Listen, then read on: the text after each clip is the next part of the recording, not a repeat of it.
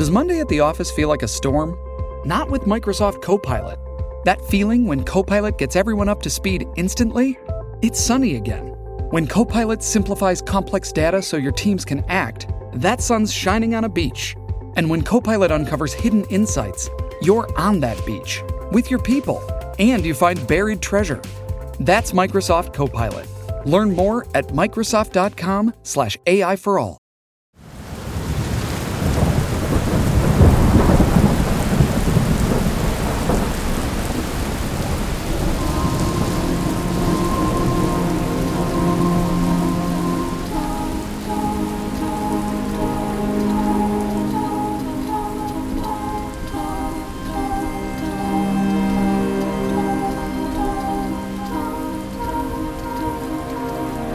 Storie Libere ed Ersu presentano Willy, una storia di ragazzi.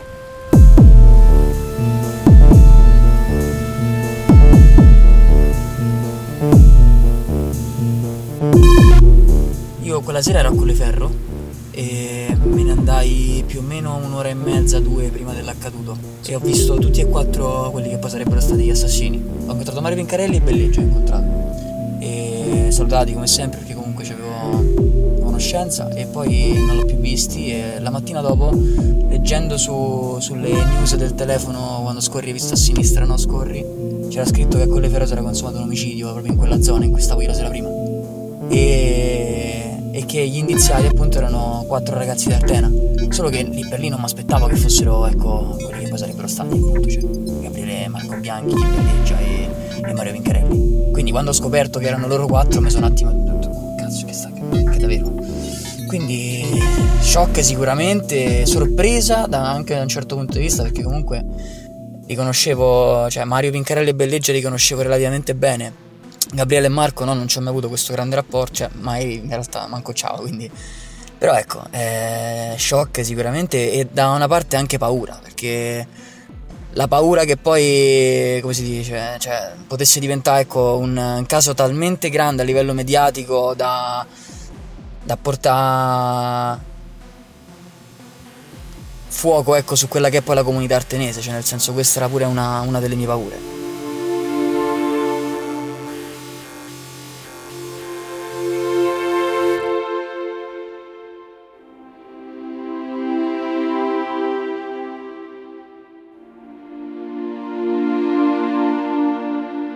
Nickas è un rapper di Artena, ha 22 anni. Il suo vero nome è Niccolò Pecorari, studia all'università e fa parte di un collettivo rap della zona. Qui sta parlando con Alessandro Coltré. La vicenda è ancora in sviluppo secondo me, cioè non è... questa è una cosa che non finisce mai. Per quanto magari possano i giudici dare sentenze, però comunque a livello proprio sociale è una questione che non, cioè che non finisce mai. Sta dicendo che questa storia non finirà qui. Quelli che vengono considerati responsabili dell'omicidio sono in galera, c'è stata una sentenza di primo grado, ma in questa vicenda c'è qualcosa di più profondo, qualcosa che non si decifra con i corpi in prigione. Partendo anche un po' dall'inizio, eh, quando uscì quel famoso libro Artena Paese dei delinquenti nati, la questione la, la misero su un punto di vista genetico, no? Ovviamente è una cazzata, cioè nel senso non, non esiste la, la, violenza per genetica. Questo è un caso isolato che poi l'abbiano preso come capro espiatorio di una serie di cose che magari ecco, possono succedere attorno alla violenza, quindi parliamo del comune commissariato, parliamo della situazione politica in generale, tutte cose ovviamente di contorno, però di base è un caso isolato, che è dipeso da quattro persone quattro dei quali appunto eh, hanno vissuto nel mio stesso contesto, nel mio stesso ambiente di base.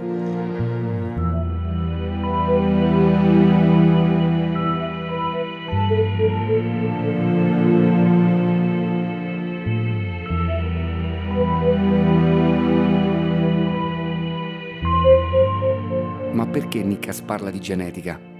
Perché parla di Artena come paese dei delinquenti nati, Artena, paese di delinquenti nati, è un saggio del 1890, scritto da Scipio Sigele, che era un allievo del più famoso Cesare Lombroso.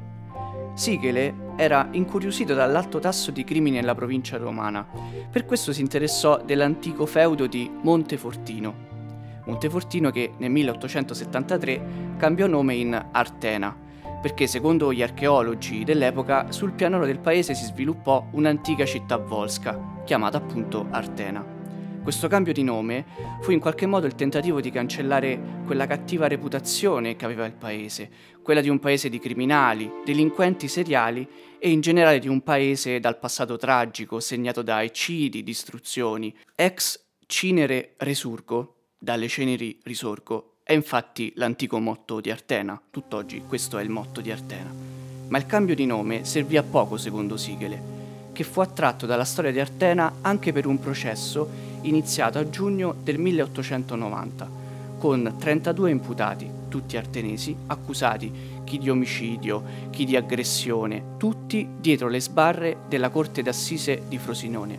E cent'anni dopo, nella stessa città, nello stesso tribunale, quattro artenesi vengono condannati in primo grado per un altro omicidio efferato. Nel 1890 Scipio Sigele scrive Artena si presenta come un paese dove il delitto è divenuto, per una minoranza assai numerosa, il mezzo normale e quotidiano della sua esistenza. Non è un fenomeno sporadico come altrove, ma un fenomeno endemico e contagioso che ha sempre più estesa la cerchia della sua influenza e che ormai ha invaso tutto il paese. Leggere questo passo di questo saggio pensando alla storia che stiamo raccontando fa quasi impressione. Il libro di Sigele, Il paese di delinquenti nati, è un libro incredibile. C'è l'idea lombrosiana applicata ai luoghi che sarebbero criminosi in sé. E certo è qualcosa che forse non ci sorprende molto oggi, se pensiamo a come viene raccontata la cronaca nera. Proverei a leggere un altro pezzo, sempre del libro di Sigele. In Artena il mestiere di delinquente ha messo radice, si è allargato e noi abbiamo qui un esempio di quella forma di criminalità che io chiamerei il delitto per tendenza congenita della collettività.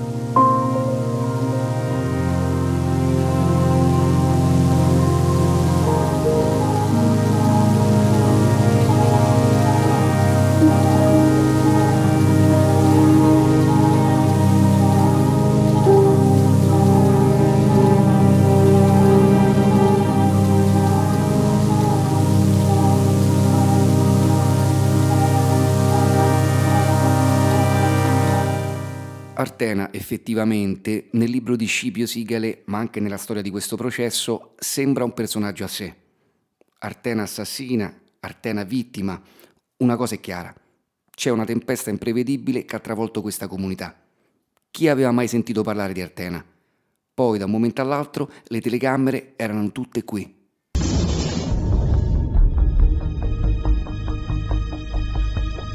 Buongiorno, stavo cercando i bianchi. Qua su. Qua sopra è la, questa villa con eh, quel leone il cancello col sole sopra. Vedete le iniziali, la B di Bianchi. Vedo delle BMW, una Chevrolet, una Smart. Lì c'è un eh, enorme leone e questo è un molosso, che diciamo che non ha proprio l'aspetto di una casa di chi bisogno del reddito di cittadinanza. Salve Ruggero, chiamo Carlo Marsilli. Le posso chiedere come mai ha fatto richiesta il reddito di cittadinanza? Questo è un servizio sui fratelli bianchi. È andato in onda all'Arena, il programma di Massimo Giletti, pochi giorni dopo l'omicidio di Willy. La casa dei fratelli bianchi si trova al Colubro, una contrada molto popolosa di Artena, ed è diventata una meta di pellegrinaggio dei giornalisti a caccia di provocazioni. E anche noi abbiamo avuto la tentazione, o la pigrizia di raccontare l'ambiente degli assassini così e solo così, quello che Christian Raimond definisce lo storytelling nero. Sì, sembra che le storie dei delitti in Italia si raccontino tutte allo stesso modo. Quando capita un delitto, i giornalisti non vedono l'ora di raccontare i luoghi come se fossero delle gomorre, delle suburre. Cogne, dicevamo prima Vetrana, Garlasco, dei luoghi sconosciuti fino a un minuto prima che diventano il sinonimo del male, è molto più semplice raccontare i luoghi così. Poi parli con chi ci vive, con chi ci è cresciuto. E la realtà ovviamente è più complessa. Ma per scoprirla occorre tornare e tornare nei posti, occorre sostarci, occorre ascoltare, non sbarcare con una flotta di decine di telecamere un giorno e andare via qualche giorno o qualche ora dopo. Che da una parte non è tutto questo incanto che uno va a pensare sia, dall'altra non è nemmeno il paese dei guerrieri spartani, cioè parte stereotipano la, la, la, la, parte positiva, cioè nel senso la portano a livelli estremi dal punto di vista positivo e dall'altra poi quelli negativi. hollywoodizzare le cose di base non, non c'ha senso. A me piace guardare in faccia la realtà per quella che è. Da rapper che sono, da, da autore di musica che sono, questo è quello che faccio, cerco di fare più che altro. Cioè, il, il motto be real non è, non è, un motto preso così a cazzo, messo là perché è figo, no. Perché significa proprio essere reali, veri. Real è proprio una, uno dei motti dell'hip hop, no? Ah, Keep okay. it real, be real, cioè nel senso, sono tutti, cioè sono, so delle espressioni che non stanno lì solamente per, perché suonano bene, sono espressioni perché, cioè, che, che hanno un significato in, dentro, intenso e basato proprio sulla realtà di quello che dovrebbe essere. E non è così solamente per me, è così anche per i miei compagni, per HWL Natura. E vabbè, per chi non ci conoscesse, ovviamente noi siamo un collettivo nato più o meno a maggio di quest'anno, 2022, ci chiamiamo N2H e ognuno di noi porta nei suoi testi la, la propria città. Io porto Artena, Emanuele porta Labico e Natura, Benny, Benedetta porta eh, Montelanico. Che sono tre realtà che se ci pensi ruotano intorno a Colleferro, no? Di base stanno là attorno. Quindi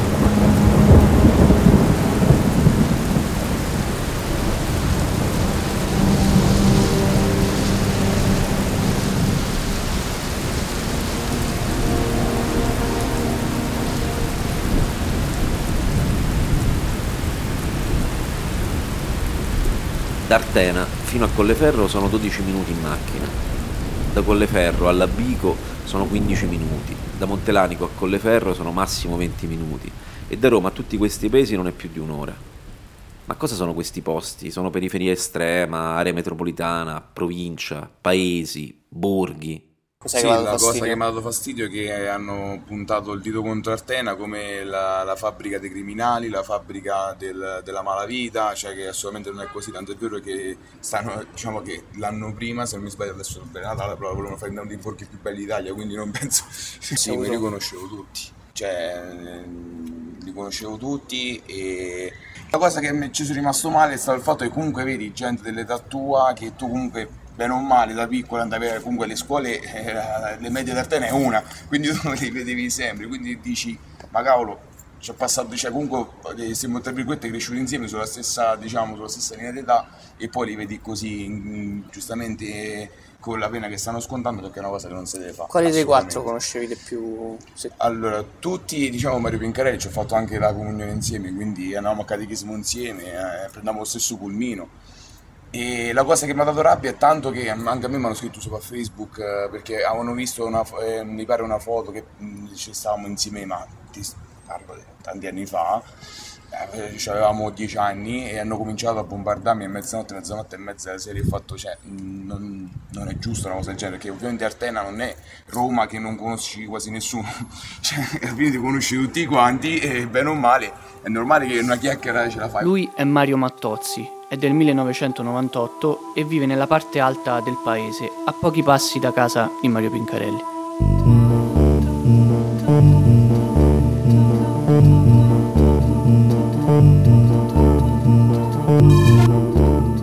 Mario Mattozzi e suo fratello più piccolo Alessandro sono campioni nazionali di kickboxing e si allenano con il papà nella palestra delle scuole elementari di Artena, dove hanno un'accademia di kick.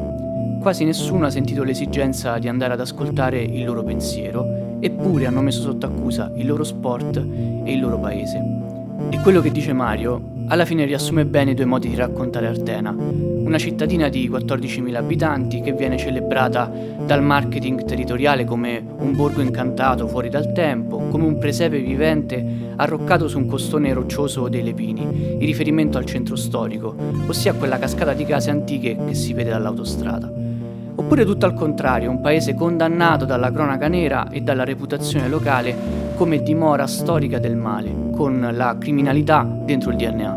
Se poi ci pensiamo a come viene usata sempre di più oggi la parola DNA per indicare qualcosa di costitutivo, invece di dire semplicemente l'essenza o la caratteristica fondamentale o il tratto dominante, noi parliamo di DNA di un progetto culturale, il DNA di questo campionato di calcio, il DNA dell'Italia del 2023. È come se invece di pensare alla realtà in termini sociali e quindi trasformabili, la immaginassimo sempre imprigionata a un suo DNA, a una sua tara genetica immodificabile. Per capire come i luoghi si trasformano, abbiamo chiesto ad Anna Rizzo antropologa che da anni studia l'Italia dei paesi, di leggere un passo di un suo libro che per noi è stato fondamentale, Paesi invisibili, pubblicato da Il Saggiatore nel 2022. Ecco un passo del libro ed ecco la sua voce. La lingua ha il potere di modificare la nostra percezione e ha la forza di creare immaginari, di consegnare stereotipi difficili da eliminare. Aver cura dei paesi significa leggerli in profondità. Bisogna evitare di mettere etichette sui territori, perché queste diventano corazze, diciture che tramandano debolezze e svuotano di valore e significato la vitalità di questi posti,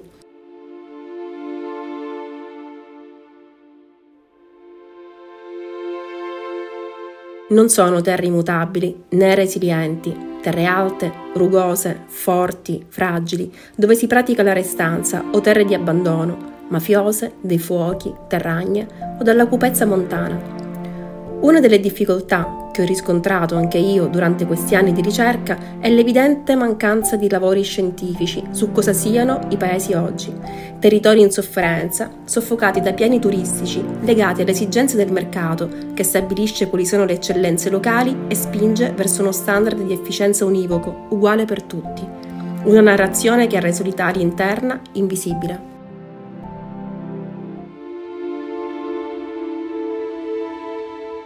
Anna Rizzo. Nei suoi lavori, nelle sue riflessioni, ho trovato dei fenomeni che caratterizzano anche Artena. Infatti anche qui la ricerca di una dicitura per definire il mio paese finisce spesso per oscurare la realtà, la storia e le storie di Artena. E a volte anche discorsi sul futuro, perché tutto sembra dover essere funzionale a una recensione turistica o una gira fuori porta. Anche in riferimento ad Artena si parla spesso di museo a cielo aperto, borgo caratteristico dove tutto è tipico, tranquillo, silenzioso. In queste rappresentazioni spariscono i movimenti di chi qui ci vive. Scompaiono spesso i luoghi praticati, i problemi, le trasformazioni in corso, i conflitti. Non riusciamo a sentire le voci di chi c'è da sempre, di chi qua ci arriva e i discorsi di chi è più giovane. Forse Nikas canta anche di questo e San Pietrino dentro le tue casserotte Nicas Sveglio dalla sera insieme alla mia penna sfera Niente scudo, solo lame, taglio la catena. Incido il nome sulla pietra come fa un poeta. La doppia N con la H e la provincia trema. 4 e 20 metri d'altitudine Descrivo un'era come il dito Poi dipingo con le rime artena. Dalle mie ceneri risorgo e lo sviluppo frena. Quell'inno del paese è il suono di sirena il titolo del corto come il fiato Non per la salita ma un lavoro È connesso al voto Siamo affogati nell'oceano del passato È luglio del 2022 io e Christian abbiamo raggiunto Alessandro ad Artena. Siamo saliti su, al centro storico, per ascoltare Nikas che è sul palco con il suo collettivo rap. Dopo due anni di pandemia è tornato il Live Artena, un festival delle arti ideato dieci anni fa da un gruppo di ragazzi e ragazze del posto. Siamo nel cuore di quel corpo roccioso fatto di case che si vede dall'autostrada e dalle provinciali. Cammino per questi vicoli stretti, con le case e le cantine aperte piene di installazioni artistiche. Ci sono gruppi musicali indipendenti e incrocio molte ragazze e ragazzi impegnati nell'organizzazione del festival.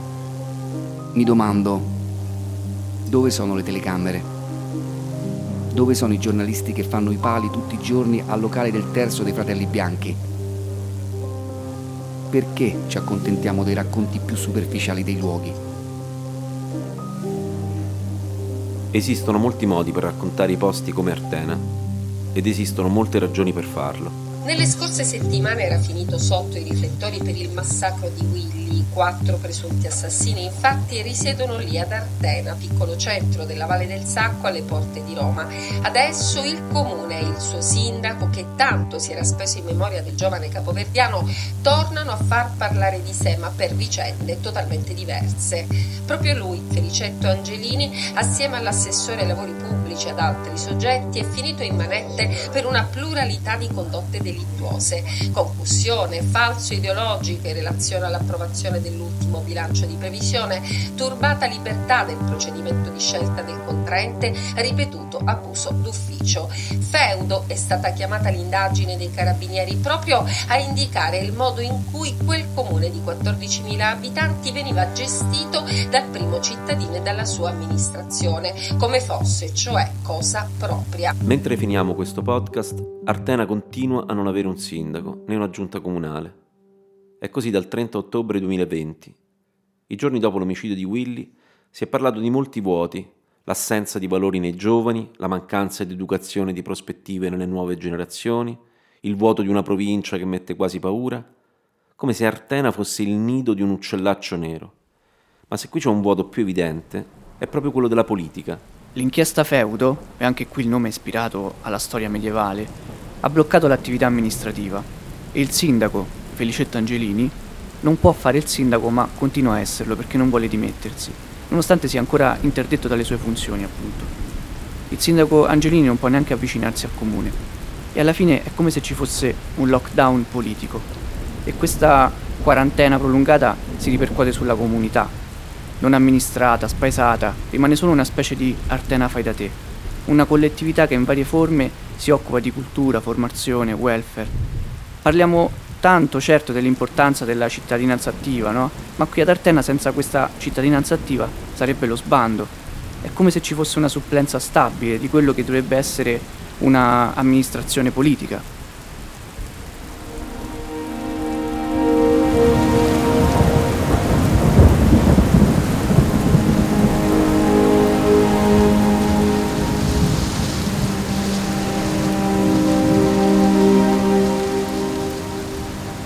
Siamo tornati ad Artena diverse volte. Abbiamo girato in macchina le strade di Willy.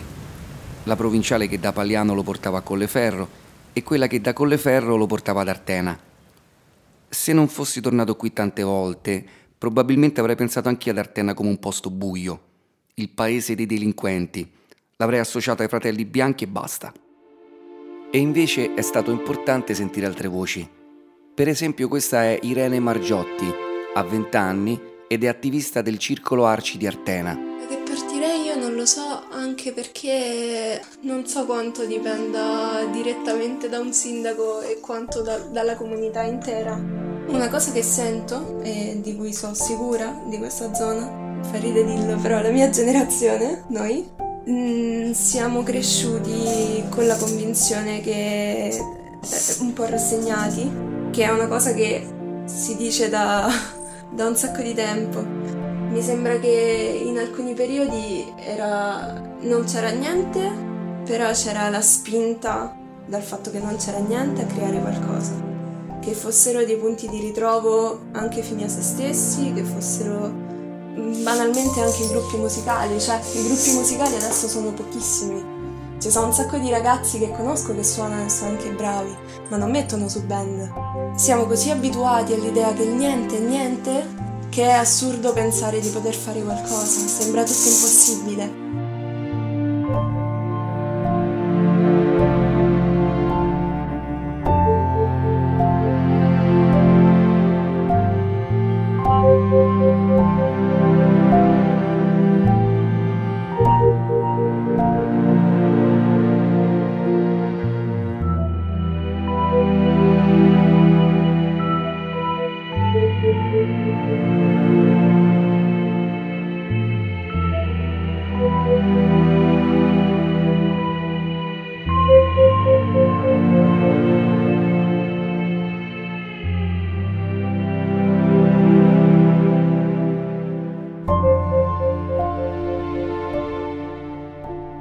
Siamo di nuovo al circolo Arci di Artena.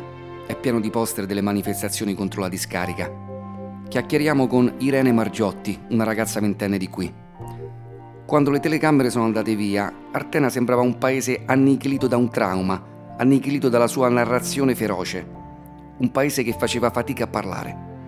Alessandro Coltré ha dovuto aspettare mesi prima di raccogliere la sua e le altre voci e soprattutto poi dopo un po' di tempo che se n'era parlato così tanto e così male che non avevamo il coraggio di parlarne noi. E, e in particolare c'è stata una volta che proprio dopo pochissimo tempo sull'autobus con una mia amica ci siamo tipo guardate per 5 minuti perché ne volevamo parlare ma no, non, non ci si riusciva la cosa morbosa di andare di fronte alla casa dei fratelli bianchi ogni volta e quasi cercando lo scontro con la famiglia per dire guardate ci hanno aggredito vedete sì, sì. I, leoni, i leoni alla porta Cioè, Cioè- quel- quel modo proprio, no? Pure il percorso che i fratelli bianchi hanno fatto dal cimitero di Colleferro fino a ripreso con una macchina fatta come Riggio 5, no?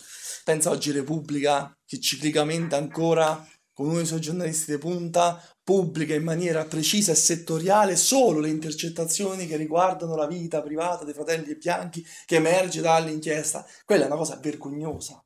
Vergognosa perché punta a far emergere sempre la parte peggiore del commento delle persone, cioè in carcere devono morire, devono ammazzare. E poi anche il classificare come la città, come il posto delle grandi occasioni, invece la provincia è il ghetto, no?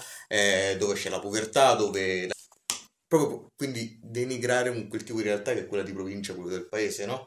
E non guardare magari un altro aspetto, realtà sociali che cercano comunque di contrastare un tipo di, di realtà che Negli ultimi anni la politica ha cercato di rispondere a queste mancanze di Artena con un'idea un po' mitica del paese, come il palio delle contrade o il turismo a dorso di mulo.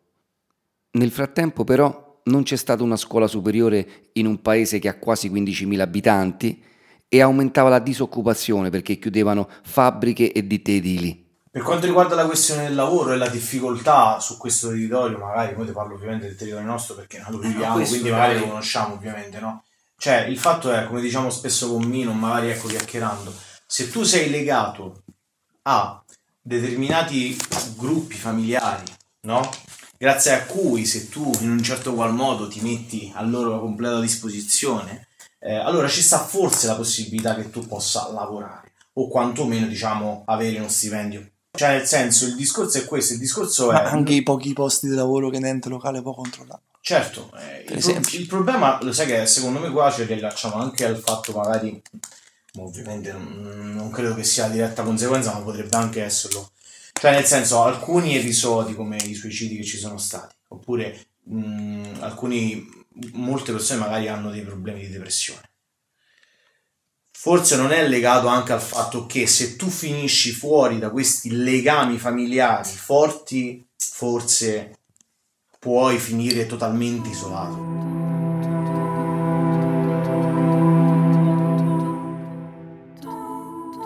Queste sono le voci di Mino Massimei, Domenico Coculo e Francesco Fiacchi. Come Irene Margiotti sono attivisti dell'Arci di Artena. L'anno scorso, durante un'assemblea del circolo, è partita una riflessione sulla vicenda di Willy che ha generato altre domande. Non so questo quanto con forza entri no, nella, vicenda, nella domanda che tu fai, nella vicenda in sé. Perché la domanda poi dovrebbe essere cosa potevi fare tu come organizzazione per evitare questo. È una domanda chiaramente un po' complicata. L'unica cosa che te dire, chiaramente che te posso dire, è che è chiaro che se non eserciti tu una forma di egemonia e di eh, cambiamento o comunque di esempio per, la, per fascia della popolazione, probabilmente la può esercitare qualcun altro.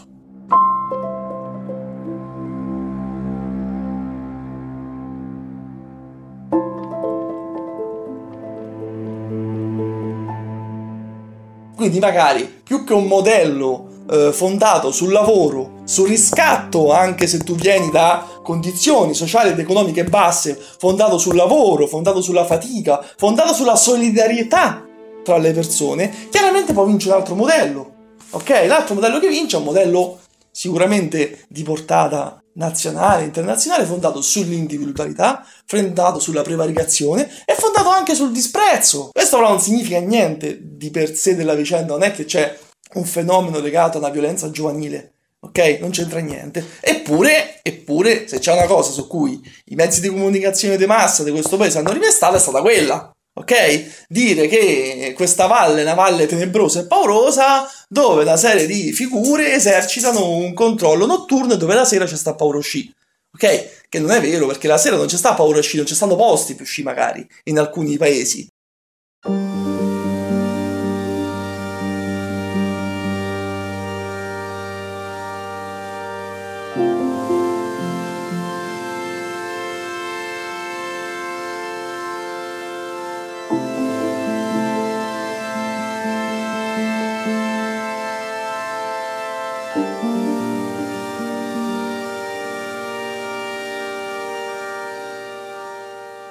Poi noi ci abbiamo avuto l'attività qui ad Artena, quindi nel senso Che attività facevamo la pizzeria per Ah. sei anni, quindi ehm, che eh, quindi diciamo sappiamo di quello che stiamo a parlare perché ovviamente ci siamo passati in pri- anche se eravamo piccoli però ci siamo passati uguali però ecco mh, eh, l'opportunità è anche quella cioè se tu non crei un po' di eh, movimento ma il movimento nel senso un po' più di attrazione per i giovani, per i bambini, che poi il bambino che porta il genitore, il genitore comunque si fa una passeggiata, come succede da altre parti, ma anche come in verde pubblico, perché a Arteno non ci non non ci stanno. ce, ci ritroviamo qua la sera magari che stiamo senza fa niente.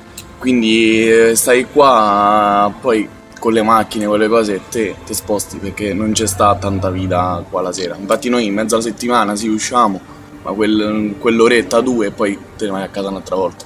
Tranne il sabato e la domenica che insomma uno esce un po' più fuori.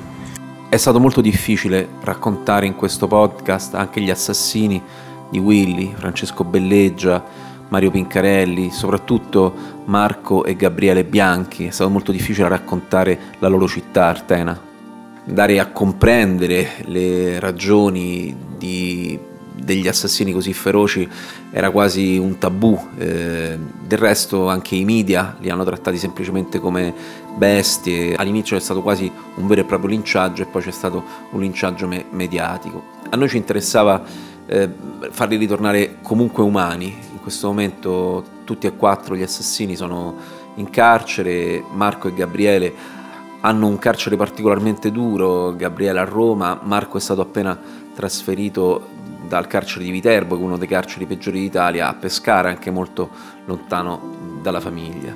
E, però la cosa che ci interessava era cercare di mettere in discussione la genetica del male, ci interessava capire che il male, anche quello terribile che ha ucciso Willy, ha delle ragioni sociali, delle ragioni politiche, perché se non sono genetiche, ma se sono sociali e politiche si possono cambiare, se sono genetiche sono immodificabili. Mi colpiscono molto le parole di Mino Massimei, sono delle parole che ha detto durante una- un'assemblea che c'è stata l'anno scorso piena di giornalisti venuti a parlare del caso di Willy Montero Duarte. E ricordava che come Circolo Arci eh, hanno un eh, album di, di fotografie in cui ci sono tutte le attività fatte in questi 15 anni. In questo album di fotografie ci sono anche Francesco Belleggia e Mario Pincarelli che da piccolissimi andavano a giocare su al centro storico a un torneo di calcio balilla. Poi c'è un altro album di fotografie in cui sicuro ci sono i fratelli bianchi e in cui l'imprenditoria locale festeggiava le loro vittorie. Questo per dire che anche loro, queste quattro singolarità, fanno parte di questa comunità e una comunità è tale se riesce a considerare o a riconsiderare il ritorno di queste persone. Ci vorranno sicuramente anni, forse decenni, perché questa ferita di questo assassinio feroce comincia a essere riparato, e non soltanto per la comunità di Paliano, per quella di Colleferro, ma anche per la comunità di Artena. Che cosa vuol dire avere un fratello che muore? È una domanda che ci siamo fatti in maniera dolorosa e netta. Però anche cosa vuol dire avere un concittadino, la persona che era un vicino di casa, la persona eh, di cui andavi a vedere i combattimenti o la persona che lavorava per te che diventa un assassino feroce. Anche questo tipo di ferita è lacerante, terribile, tragica per una comunità. Una delle cose che però ci ha colpito eh, tra le tante interviste che abbiamo fatto, è un'intervista che purtroppo non possiamo riportare ed è stata alla, una delle maestre dei fratelli Marco e Gabriele Bianchi. Si ricordava di una recita scolastica in cui Marco e Gabriele impersonavano Gandhi e Mandela. Allora c'è questa immagine che vorremmo lasciare di questi due ragazzini che poi appunto anni dopo diventano questi due assassini feroci. I destini di ogni persona non sono determinati una volta per tutte, spesso sono le città che li cambiano, spesso sono le comunità che li cambiano, ma come le città e le comunità li cambiano poi possono trasformarli ancora una volta.